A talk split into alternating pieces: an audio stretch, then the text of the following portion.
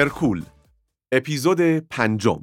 سلام عرض می کنم ارادتمند شما فرشید نزاکتی هستم و با همراهی مریم بهلول ازتون دعوت می‌کنیم به اپیزود پنجم هرکول که موضوع متفاوتی داره. گوش کنید. منم سلام می‌کنم به شما عزیزانی که صدای ما رو میشنوید. می‌خوام همین الان تشکر کنم بابت حمایت و استقبال مهربانانه ای که از ما و پادکست هرکول داشتین. و این مژده رو می‌خوام بهتون بدم که اپیزود پنجم بسیار یا یک کمی متفاوت. نه درست گفتی بسیار متفاوته. از این بابت که خبری از موضوعات علمی و عدد و رقم نیست و به جاش یک کمی از تاریخچه ورزش قدرتی خواهیم گفت و معرفی چند حرکت تمرینی ویژه. البته فکر نکنید که می‌خوایم قصه تاریخی تعریف کنیم.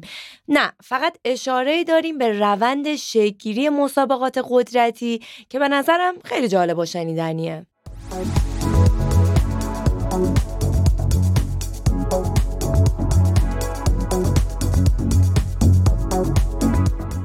جالبه بدونید اواخر دهه اول از قرن 19 میلادی افرادی که به عنوان قوی ترین مردان شناخته می شدن روی سن سالن های موسیقی بود که حرکات نمایشی خودشون رو اجرا می‌کردن و هر ملیتی با توجه به فرهنگ و آینای خودش حرکات قدرتی ویژه خودش رو داشت و شامل حرکاتی بود که شاید سابقه بعضی از اونها به چند قرن هم می رسید. مواردی که درباره تاریخ های قدرتی اشاره می‌کنیم برگرفته از کتابی است به نام گذشته گم شده به نویسندگی گاتفرید شودل که اختصاص به تاریخچه فدراسیون جهانی وزنه‌برداری داره. نویسنده توی کتاب اشاره کرده که روزها وزنهای شبیه کتلبل داشتن و اونا رو چندین تکرار بالای سر بردن اسکاتلندی ها هم به پرتاب کردن اجسام سنگین علاقه داشتن. احتمالا توی مسابقات قوی ترین مردان جهان که سالهای نچندان دور در تلویزیون خودمونم نشونش می‌داد های پرتاب بشکه و اجسام دیگر رو دیدین که ظاهرا ریشش به اسکاتلند می‌رسه. آره اتفاقا بعضی از شرکت کننده هاشم دامنه اسکاتلندی میپوشیدن و ورزشکارهای عظیم و جسه هم بودن. آفرین خوب یادتا خب دیگه تاریخچه قدرتی کدوم کشورها اشاره شد؟ آلمانی ها و اتریشی ها هم هالترهای کروی شکل داشتن که اونها رو مثل حرکات عجیبی بالای سر می بردن منطقه‌ای به نام باسک در اسپانیا هست که به احتمالا بهشون میگن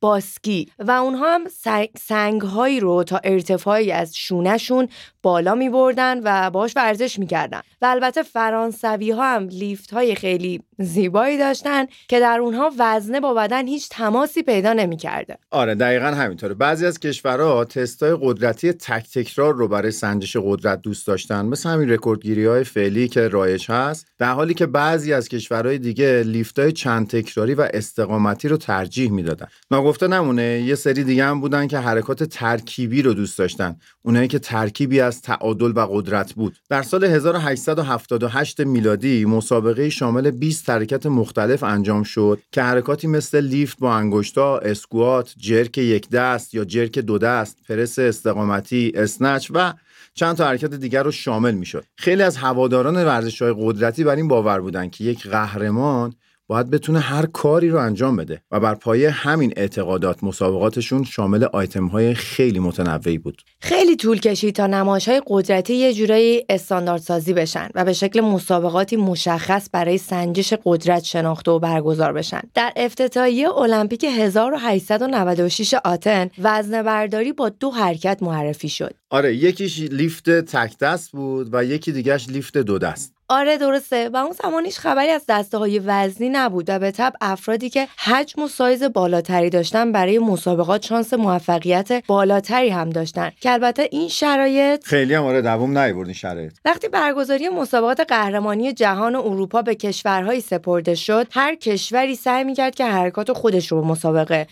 اضافه کنه. آره اضافه کنه. تا شانس بیشتری هم برای کسب مدال داشته باشه.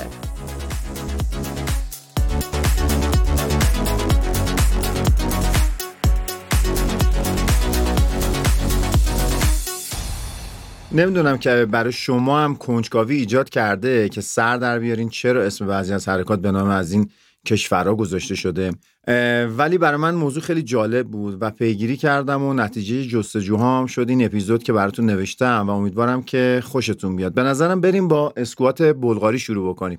اینجوری میگن که اسکوات بلغاری توسط کمک مربی تیم ملی وزنه برداری بلغارستان به مربیان امریکایی معرفی شد. آنجل اسپاسوب اواخر دهه 1980 میلادی به امریکا سفر کرد تا درباره روش ها و سیستم های تمرینی وزن برداری بلغارستان صحبت کنه و از اونجا که اسکوات بلغاری به نوعی تک پا هست رو معرفی کرد. من یه نکته اینجا اضافه بکنم. آنجل اسپاسوف رو ما اینجا به عنوان دستیار تیم ملی وزن برداری یعنی دستیار مربی تیم ملی وزن برداری معرفی کردیم اما بعدها خودش سرمربی شد. بسیار چهره شناخته شده در بلغارستان هست. فکر می‌کنم نزدیک 10 11 تا کتاب تعلیف کرده بالغ بر 37 تا مقاله. آره آره. خیلی در درجه دکتراش هم در در واقع علم ورزش گرفته و می‌خوام بگم اینجا ما داریم از یک زمان تاریخی صحبت می‌کنیم که این دستیار بوده. ولی بعدها بسیار این آدم پیشرفت کرده. مرسی ممنون. خیلی هم جالب بود توضیحاتتون. البته یه روایت دیگه هم هست که در سال 2011 در سمیناری مربی وزنه برداری بلغارستان که اسمش چی بود؟ چه آبجیف استفاده از اسکوات بلغاری توسط ورزشکاران بلغار رو کلا تکذیب کرد و گفت چون این تمرین مشابهی در آیتم های مسابقه نداره مورد استفاده هم نیست. آره چون میان اصل اختصاصی تمرین رو نگاه می‌کنن می‌بینن که نظر آبجیف این بوده احتمالا که چون در حرکات یه ضرب دو ضرب حالت اسکوات بلغاری رو دیگه نداریم برای همین هم استفاده نمی‌کردن و این خیلی جای تعجب داره این روایت دوم.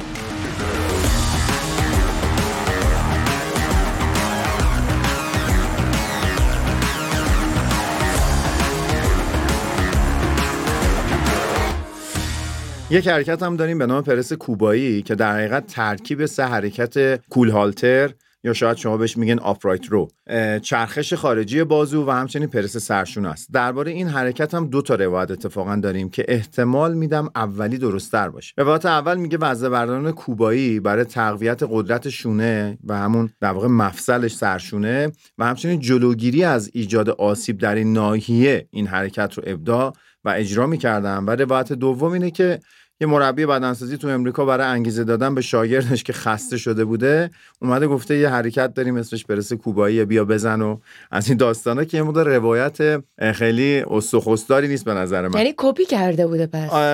میگم روایت دومه خیلی مورد توجه نیست. اینکه یک مربی برای ایجاد انگیزه اومده یه اسمی گذاشته بعد اون اسم بیاد و ادامه دار بشه به نظر من خیلی منطقی نیست. حالا اصلا صرف نظر از اینکه کدوم روایت درسته باید به این نکته مهم اشاره کنم که takie مشهور شدن پرس کوبایی وامدار مربی بزرگی به نام چارلز پالیکوین یا بعضی میگن پالیکین که یکی از بزرگترین مربیان قدرتی جهانه که متاسفانه چند سال قبل هم فوت کرده. این حرکت رو انقدر که چارلز پالیکین استفاده کرد و به شاگرداش می‌داد مشهور و مشهورتر شد. اتفاقا پرس فرانسوی هم مثل پرس کوبایی روایت خیلی مشخصی نداره. اول بگم که پرس فرانسوی همون حرکت پشت بازو ایستاده با هالتره که با میله ایزد این هالترایی رو دیدین که شبیه موجن توی باشگاه هستن به اونا میگن ایزد اجرا میشه. آره البته بعضی هم مدل خوابیده و نشسته رو هم باز با همین اسم نام می‌برن. با ارجا به همون کتاب گذشته گم شده میشه گفت چون فرانسوی ها به حرکاتی من بودن که تماسی با بدن نداشت احتمالا مبنای نامگذاری این حرکت همونه. چون در هیچ کجای این حرکت وزن با بدن هیچ تماسی نداره.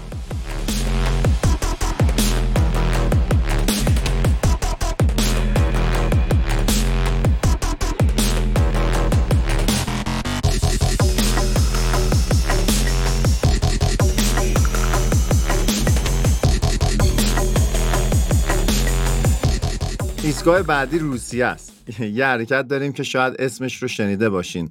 پیچ روسی یا راشن تویست که در تمرینات ویژه شکم قرار می‌گیره و با اینکه حرکت بسیار پرکاربردیه اما مورد تایید بعضی از کارشناسان نیست. چون معتقدن افرادی که در مراحل ابتدایی بدنسازی هستن اگه به درستی و با تمرکز حرکات رو اجرا نکنن احتمال این وجود داره که به ستون فقرات لطمه بزنن. و این البته موضوعی که خودش جای بحث داره اختلاف نظر درش هست. یه جایی فکر می‌کنم از یه فیزیوتراپ شنیدم یا خوندم الان دقیق یادم نیست که می‌گفت چون ستون فقرات ناحیه کمری فقط 10 تا 15 درجه امکان چرخش داره از این جهت بهتره که برای تقویت عضلات مورب شکمی سراغ سه حرکت دیگه بریم. مثلا پلنگ پهلو بزنیم.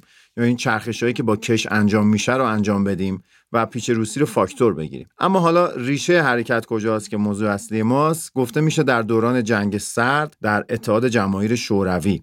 این حرکت Russian twist یا همون پیچ روسی یکی از تمرینات آموزشی برای سربازان روسی بوده و از همونجا هم معروف شد و تا امروز مورد استفاده قرار گرفته. حالا که رسیدیم به روسیه یکم اینورترش بریم ترکیه تا من حرکت Turkish get-up رو معرفی کنم. از حرکات پرکاربرد در ورزشهایی مثل CrossFit و تمرینات functional که توسط کشتیگیرهای ترک استفاده می شده میگن کشتیگیرهای زمان باستان در منطقه ترکیه فعلی این حرکت رو ابداع کردن تا برای مسابقات سنگینی که داشتن به آمادگی برسن. در بعضی از گزارش های تاریخی هم اشاره شده که سربازان پیاده نظام ترک از این حرکت برای تمرین قدرتیشون استفاده می‌کردن. اتفاقا توی صفحه های مجازی این حرکت Turkish get-up رو خیلی دیدیم که به صورت چالش برگزار کردن. بله دقیقا دقیقا. و این روزها خیلی در ورزش functional و فیتنس هم ازش یا چیزایی که شبیه CrossFit هم ازش استفاده میشه. اگه بخوام خلاصه بگم Turkish get-up چه جوری اجرا میشه فرض کنید در حالت اینکه دراز کشیدین یه دستتون هم دنبل داره و دنبل رو جلوی سینه نگه میداریم. دقیقا بالای سینه.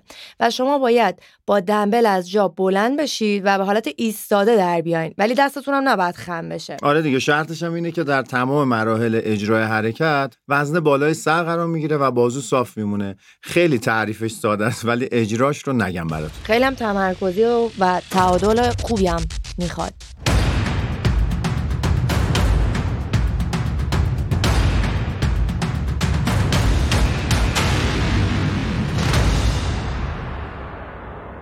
اگر موافق باشین سفرمون رو با رسیدن به رومانی به پایان ببریم. فکر کنم فکر خوبیه. ددلیفت رومانیایی یا شاید شما به نام RDL شنیدین ددلیفتیه که درش زانوها رو یه مقدار ما خم می‌کنیم و در طول دامنه حرکت همون خمیدگی رو حفظ می‌کنیم. علیرغم باقی حرکات ظاهرا این یکی مثل که داستانش موثقه و نامگذاریش برمیگرده به تمرین دو تا از وزنه بردارای مشهور رومانی که البته امروز دارن مربیگری می‌کنن و بسیار مربیای برجسته هم هستن. دراگومیر چوروزلند و نیکو ولاد در واقع همین دوتا وزنه بردار رومانیایی بودن که به وفور این مدل ددلیفت رو توی تمریناتشون استفاده می‌کردن و به همین خاطر بعضی جاها به این مدل لیفت میگن لیفت رومانیایی. جالبه اکثر کشورهایی که اسمشون رو بردیم اروپایی هستن و این نشون میده که نقش بلوک شرق اروپا در این ورزش یعنی ورزش های قدرتی چقدر زیاد بوده و هست. یعنی از قسمت آسیایی شرکتی نداریم که ابدا شده باشه؟ خیلی کمه. دیگه حداقل ببین فقط الان ما ترکیه رو داشتیم که یه ترکیش گتاب توش بود. ولی باقیش اصلا ورزش های قدرتی رو مخصوص بلوک شرق اروپا می‌دونن.